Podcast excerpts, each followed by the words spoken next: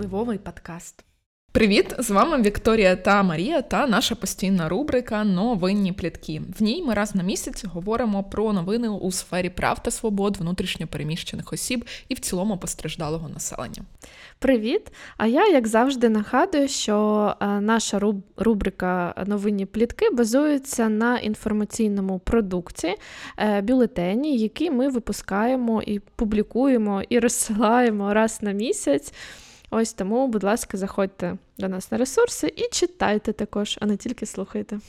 І в цьому бюлетені ми почнемо з першої новини у блоці соціальних виплат та допомог пенсії в цілому.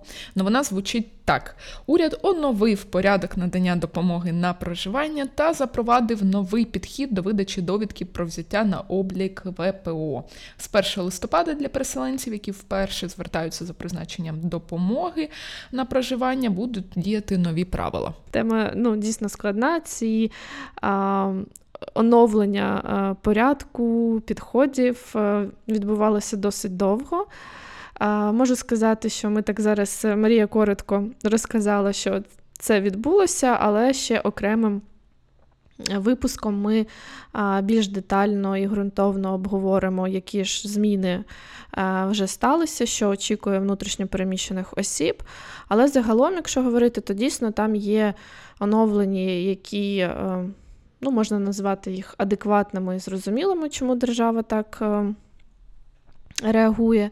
Є е, оновлені, які, напевно, е, громадський сектор не так класно сприймає.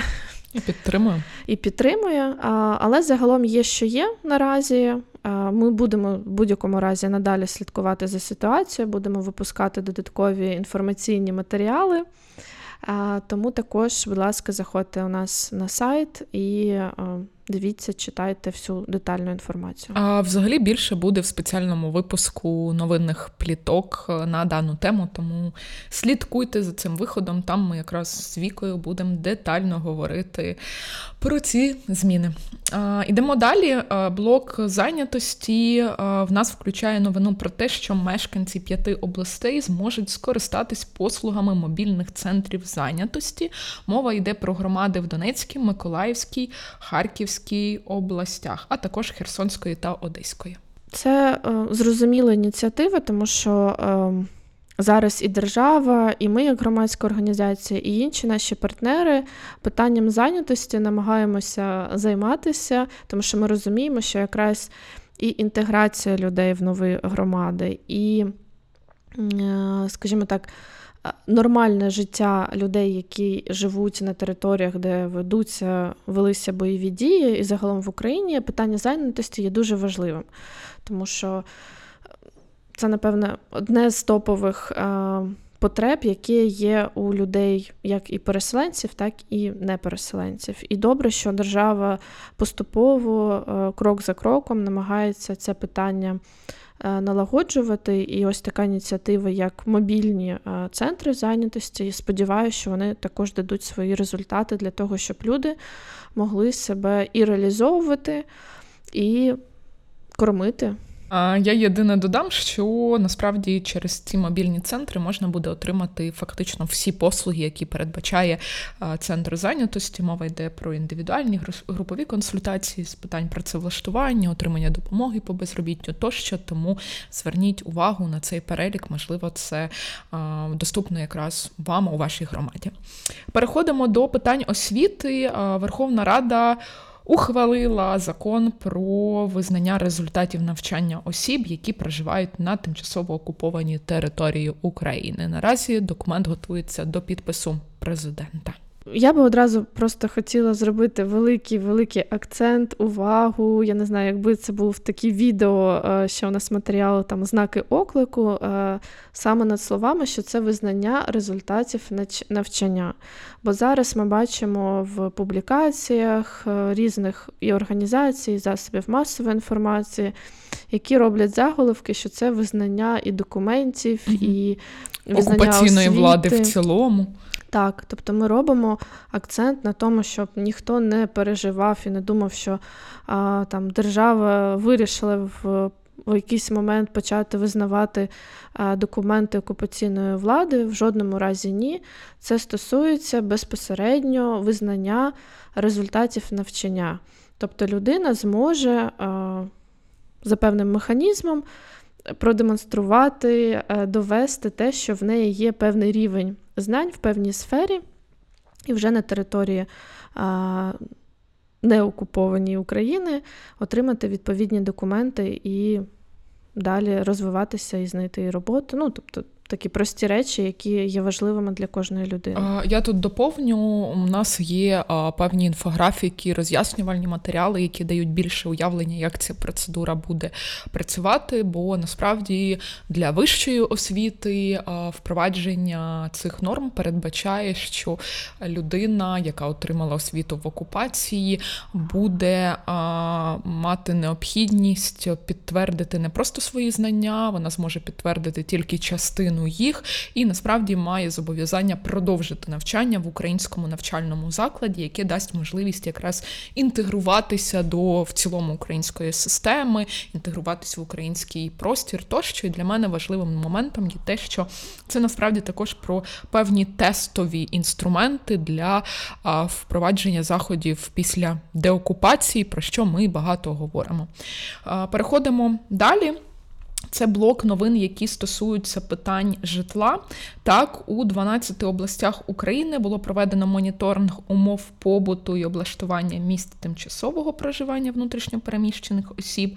І наразі Мінреінтеграції готує узагальнений перелік таких міст для публічного інформування. Це добре. Взагалі, питання е, місць тимчасового проживання в Україні.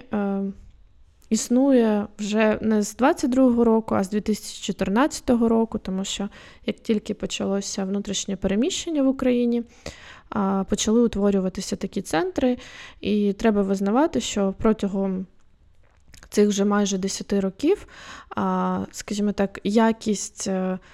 Е, і стан е, будівель і загалом проживання там були різні, і дуже часто умови не найкращі. І ми раді, що почали займатися питанням цим, що дійсно збирають інформацію для того, що я сподіваюся, що ця інформація буде зібрана, е, представлена і міжнародним донорам. І загалом організаціям, що це буде не просто інформація заради інформації, а для того, щоб ці е, місця покращувалися і люди там комфортно е, могли проживати. Ну, власне, це і анонсується насправді на всіх рівнях, що ця інформація буде якраз акцентована для підтримки і покращення умов. Тому дійсно слідкуємо, і це продовження власне новини, яку ми декілька місяців тому озвучували в контексті прийняття відповідної постанови. Ну і відповідно зараз є конкретні дії. Ідемо далі до питань відновлення. Власне, такий блок е, житла також е, ним охоплюється. Відтепер заяву на компенсацію за знищене житло можуть подати ті, хто мав житло у спільній власності. Можна подати відповідно одну спільну заяву або кілька окремо через мобільний застосунок Дія. Добре, що знову я сьогодні в мене якийсь такий а, Це добре. коментар, да, що добре, що держава реагує а, на потреби, які виникають як у внутрішньо переміщених осіб, так і у загалом постраждалих внаслідок війни. Дійсно, це одна з таких реакцій, коли зрозуміли, що там житло, помешкання могло бути у власності ну, не однієї людини, а декількох. І добре, що реагують і додають ці опції, що там родини, люди. Е, можуть подавати і не мати якихось там юридичних проблем або там перипетій. І окремо до цього я також скажу, що в питанні якраз відновлення компенсаційних механізмів відбуваються дуже багато дій, можливо, певні з них такі точкові і проміжні, але вони є не менш важливі для глобальної цілі. Зокрема, триває створення реєстру збитків, який є важливим компонентом компенсаційного механізму і отримання відшкодування від Російської Федерації. Тощо в нашому бюлетені ви знайдете більше інформації на цю тему. Але не тільки цим ми живемо. Важливим блоком є питання доступності. Тут е, відбулося також багато чого цікавого, і мені здається, це такий новинка нашого бюлетеню. Ми тепер будемо більш частіше так акцентувати питання і на доступності. Зокрема, з 1 листопада набули чинності державні будівельні норми для укриттів, які, зокрема, передбачають е, питання інклюзивності і безбар'єрності. Одночасно з цим Кабмін рекомендував чиновникам викладати інформацію з врахуванням вимог доступності її сприйняття. Тут важливо, що зазначається, що оптимальний розмір речення це 7-8 слів, максимальний 15. Нарешті ми не будемо читати відповідь на пів сторінки. Знову це дуже добре. Але справді, ось остання новина якраз про рекомендації е, щодо інформаційної доступності, це прям гріє сердечко, тому що цим питанням е, наша організація займається е, не перший рік.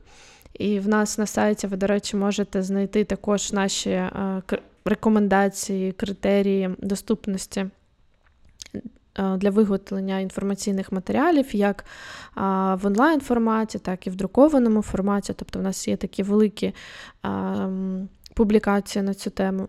Колись давно ми навіть робили моніторинг політичних партій, наскільки вони в своїй діяльності є інформаційно доступними.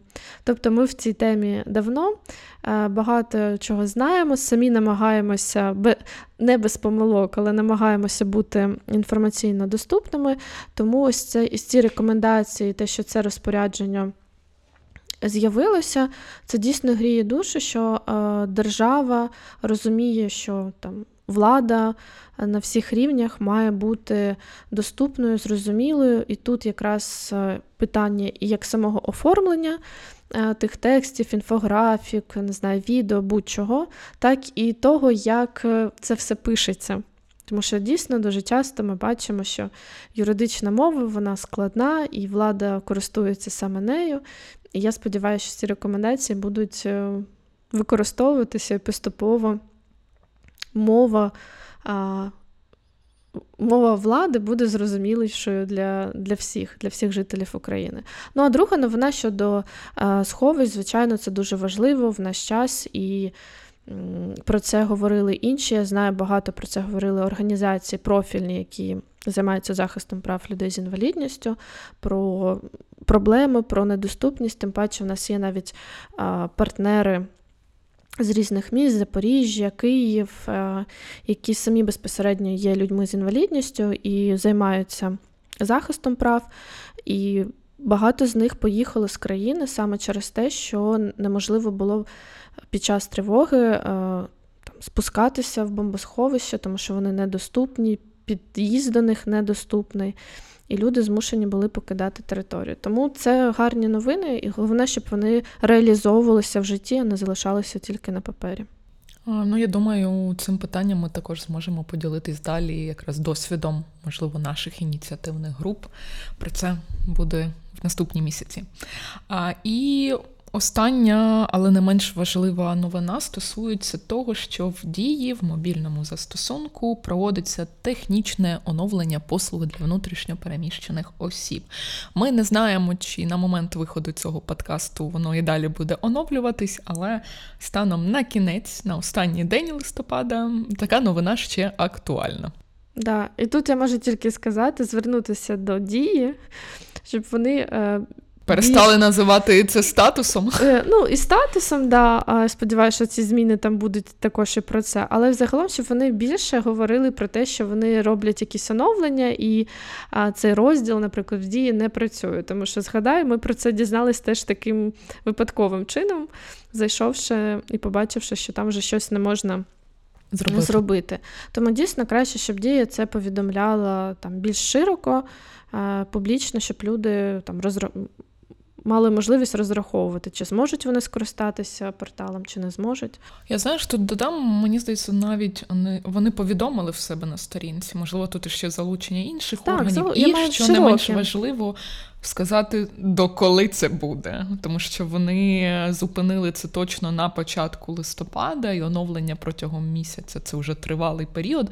Ми розуміємо, що це пов'язано якраз зі змінами, які набрали чинності 1 листопада у здійсненні соціальних виплат, але ми не знаємо наскільки довго це оновлення. Я думаю, вони теж не знають. В мене є такі Ну, відчуття. Для мене, знаєте, це питання такі: от е, планування в цілому. Чому станом на 1 листопада не внесли ці зміни? Чому це не відбулось? Чому воно тепер блокується? Я, звісно, не it фахівець але мені здається, певні оновлення можуть відбуватися інакшим чином. Вони просто в якийсь момент оновлюються в застосунку, а тут е, щось інше. Але тим не менше слідкуємо. Взагалі, пам'ятайте, що сама довідка, якщо вона вами була отримана раніше, вона доступна в додатку. Тому на це звертайте увагу. Да. А як запрацює, ми про це також додатково розкажемо в нашій рубриці. Сподіваємося в наступному місяці. А власне, це були всі основні новини, але це не вся інформація, яка є у нашому бюлетені. Як завжди, у нас тут багато різного корисного за різними блоками. Також ми даємо посилання на всі наші публікації, законопроекти тижня, аналітичні матеріали, наші подкасти, які також виходили в цьому місяці з двома чудовими колежанками Альоною Луньовою і Валерією Вершиніною. Дуже радимо вам їх послухати.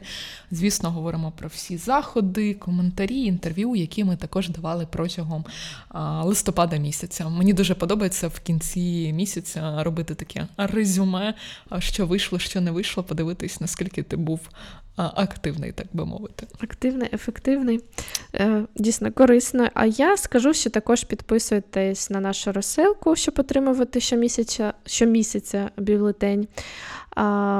Підписуйтесь на Фейсбук-сторінку, Інстаграм-сторінку, Телеграм-канал, Ютуб. У нас багато всього, як ви зрозуміли. Да, все є, де вам зручно, читайте нас, слідкуйте. До нових зустрічей. І ставте лайки.